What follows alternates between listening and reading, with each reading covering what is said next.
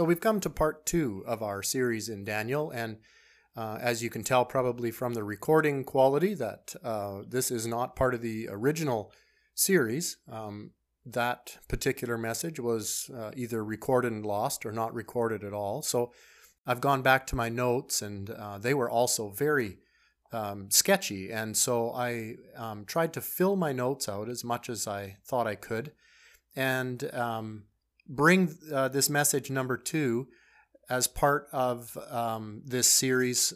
Um, and I found that it's it's really quite a a technical message. It's uh, it's uh, more of a lecture than a sermon, but hopefully it uh, gives the listeners the continuity as to the thoughts that I'm trying to bring forward here in Daniel. And so, uh, what I'd like to do is uh, begin by reading Daniel chapter 1 and verses 18 through the end of the chapter and pray, and then we'll get into this uh, sort of a technical message. Let's read. Daniel chapter 1, beginning in verse 18. Now at the end of days, when the king had said that they should be brought in, the chief of the eunuchs brought them in before Nebuchadnezzar. Then the king interviewed them, and among them all, none was found like Daniel, Hananiah, Mishael, and Azariah. Therefore they served before the king. And in all matters of wisdom and understanding about which the king examined them, he found them ten times better than all the magicians and astrologers who were in all his realm. Thus Daniel continued until the first year of King Cyrus.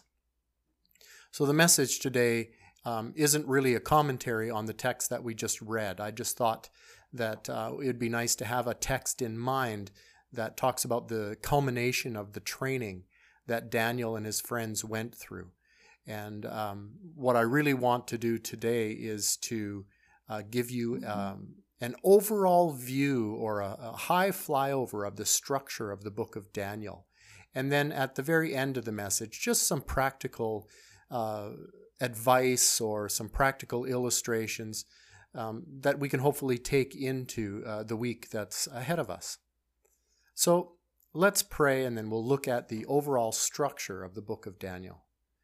Father in heaven, in a message like this, it's so easily to get caught up in just the details. I pray that um, your Spirit would work through even this message and that we would learn something that would cause us to love Christ better in how we walk and how we talk in this life. So we thank you for this in Jesus' name. Amen. The overall structure of the book of Daniel. The book can broadly be divided into two major parts. The overall historical narrative if, is found in chapters 1 through 6.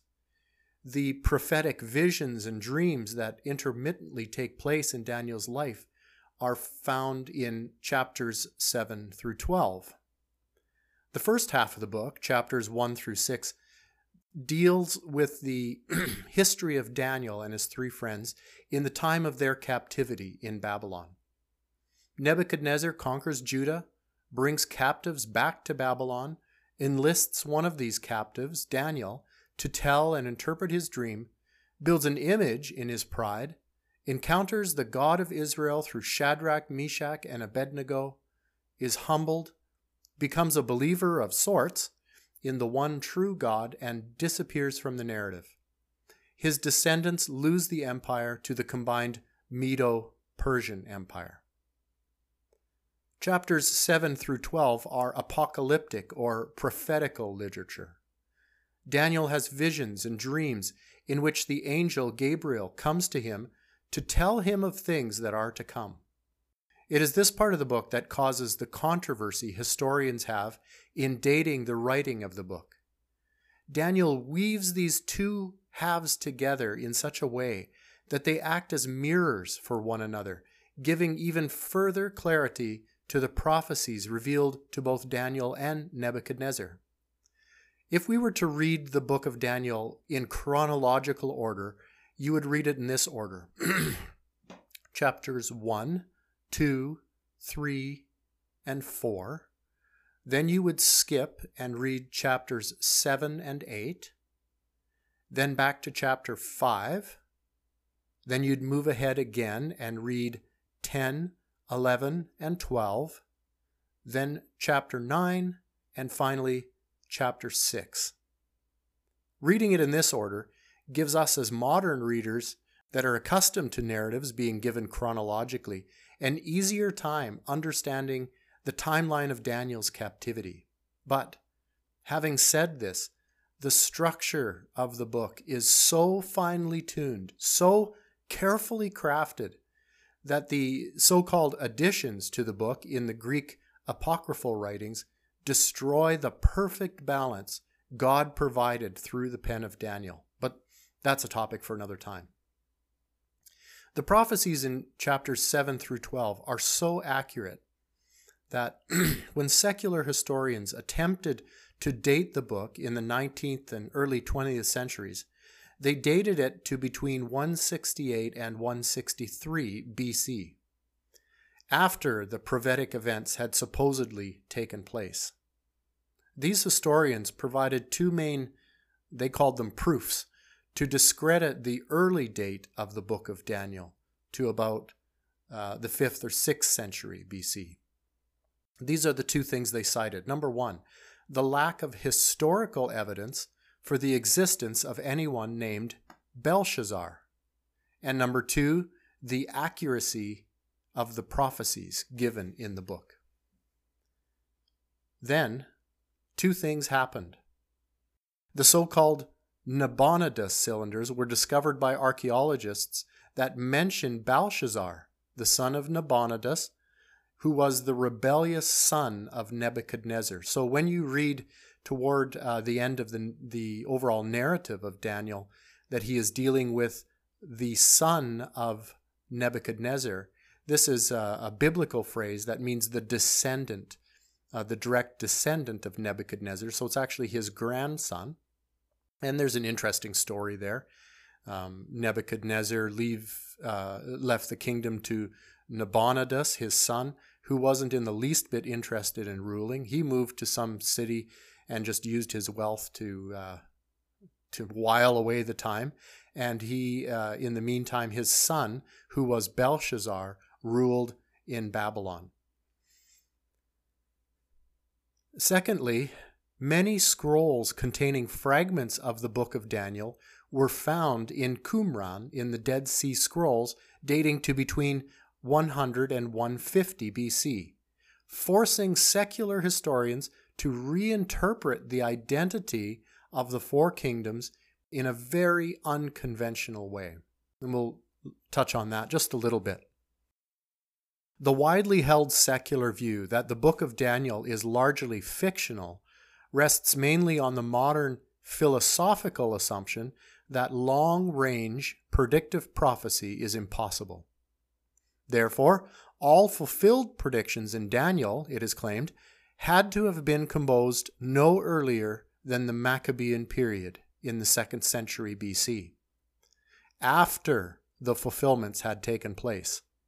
But objective evidence contradicts this hypothesis on several counts. Number one, to avoid fulfillment of long range predictive prophecy in the book, the adherents of the late date view maintain that, our, that the four empires talked about in chapters 2 and 7 are 1. Babylon, 2. Media, 3. Persia, and 4. Greece.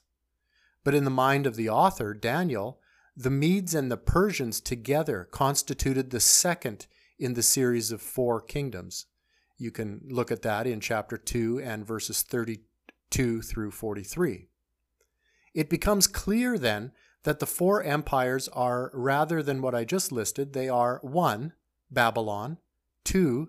Medo Persia, 3. Greece, and 4. Rome. The language itself argues for a date earlier than the second century. Linguistic evidence from the Dead Sea Scrolls demonstrates that the Hebrew and Aramaic chapters of Daniel must have been composed centuries earlier. Furthermore, the Persian and Greek words in Daniel do not require a late date. some of the technical terms appearing in chapter 3 were already so obsolete by the second century BC that the translators of the Septuagint, which is the pre Christian Greek translation of the Old Testament, translated them incorrectly. And number three, several of the fulfillments of prophecies in Daniel could not have taken place by the second century anyway, so the prophetic element cannot be dismissed. The symbolism connected with the fourth kingdom makes it unmistakably predictive of the Roman Empire and you can read that in chapter 2, verse 33, and also in chapter 7, verses 7 and 19, which did not take control of Syro Palestine until 63 BC, after the so called date, late date of the book of Daniel. Also, a plausible interpretation of the prophecy concerning the coming of the anointed one, the ruler, approximately 483 years after the issuing of the decree to restore and rebuild Jerusalem from chapter 9, works out to the time of Jesus' ministry. Also, 160 some odd years after the latest date of manuscripts that we have for the book of Daniel. Objective evidence, therefore, appears to exclude the late date hypothesis and indicates that the reason to deny the prophet Daniel's authorship is weak indeed. Let's look at the contents of the book of, uh, of the book of Daniel. The book is begun in the Hebrew language as it was uh, designated to be read by Jewish folks, but it switches to Aramaic, which is the more universal language spoken throughout that part of the world in chapter 2 and verse 4, and it stays in Aramaic right through to the end of chapter 7. Then, chapters 8 through 12 are in Hebrew again. It seems as though the parts of the book written in Hebrew are primarily for a Jewish reader, whereas the part written in Aramaic was for a more universal audience. This theory alone, if true, has major implications on a reader's understanding of the prophecies in Daniel. Moving forward, after this very technical part of the message, I want us to consider five things concerning Daniel and his three friends that we read here in these early chapters. Their city was destroyed. In other words, they had a, a loss of all their material wealth.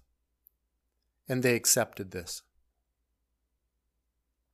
Their families were killed or captured, or in other words, they had a complete loss of family relationships. They accepted this. They were dragged off to a foreign nation and culture, and in this way, as captives, completely lost their dignity. They accepted this they were given new names. So, in other words, they lost their Hebrew identity. They accepted this. They were given food offered to idols. And if taken, they would experience a spiritual loss. This they did not accept. They were willing to endure the loss of material wealth, the loss of family relationships, the loss of dignity, the loss of identity. But when it came to giving up their Judeo heritage, their belief in the God of Israel, this they did not accept. As believers in the Lord Jesus Christ, what losses are we willing to endure and still maintain our devotion to God? When Jerusalem was sacked by Nebuchadnezzar, Daniel's faith was not destroyed. Why, you might ask? How, how could this be? Daniel himself tells us that he had read in the book of the prophet Jeremiah that God said that this would happen, that Babylon would come and wipe out the city. Due to the sin of the people of Israel, God had told the prophet Jeremiah that judgment was coming through Babylon. But that's not all Daniel read. That's not the end. God also promised that he would bring his people home after a determined amount of time, a predetermined amount of time. In this case, it was 70 years. Hundreds of millions of people throughout history have been caught up in wars and other atrocities. And I'm sure many of them asked, Where is God in this? Some of us have asked this of our own personal tragedies in life. But pain and suffering should not catch the Christian by surprise. It is, after all, part of our story. When sin entered the world, evil touched everything to one degree or another. There is no pain free existence promised to anyone in this world. And our Savior was our perfect example. Even though he did no wrong, even though there was no deceit found in his mouth, he suffered torture and death at the hands of the very people he created and loved. Jesus himself said in John chapter 16 verse 33, "In me you may have peace. In the world you will have tribulation, but take heart, I have overcome the world." Why then would we expect to find nothing but comfort in this world? Daniel was seeing Scripture come true, even though it was really painful. But beyond that, God was offering the light of hope. He said through Jeremiah to Daniel, Home is just around the corner. If God's people would just repent and endure a little longer, home was just around the corner. I don't know about you, but this sounds like the gospel to me. In conclusion, Daniel remained a committed believer even at the very top levels of a pagan society. How did he do it? Well, there are several things we've touched on and can learn from. Number one, he knew God rather than just knowing about God. Number two, he studied the scriptures and embraced the truth about the consequences of sin and the hope of the future. Number three, he neither segregated himself from culture nor immersed himself in culture to the point of blending in. He was in the world, but he distinctively was not of the world. In light of this, Think of Daniel as we close with this scripture. 1 Peter chapter 3 verses 13 to 16. Again, think of Daniel as we read this passage. Now who is there to harm you if you are zealous for what is good? But even if you should suffer for righteousness' sake, you will be blessed. Have no fear of them, nor be troubled but in your hearts honor Christ the Lord as holy, always being prepared to make a defense to anyone who asks you for a reason for the hope that is in you. Yet do it with gentleness and respect, having a good conscience, so that when you are slandered, those who revile your good behavior in Christ may be put to shame.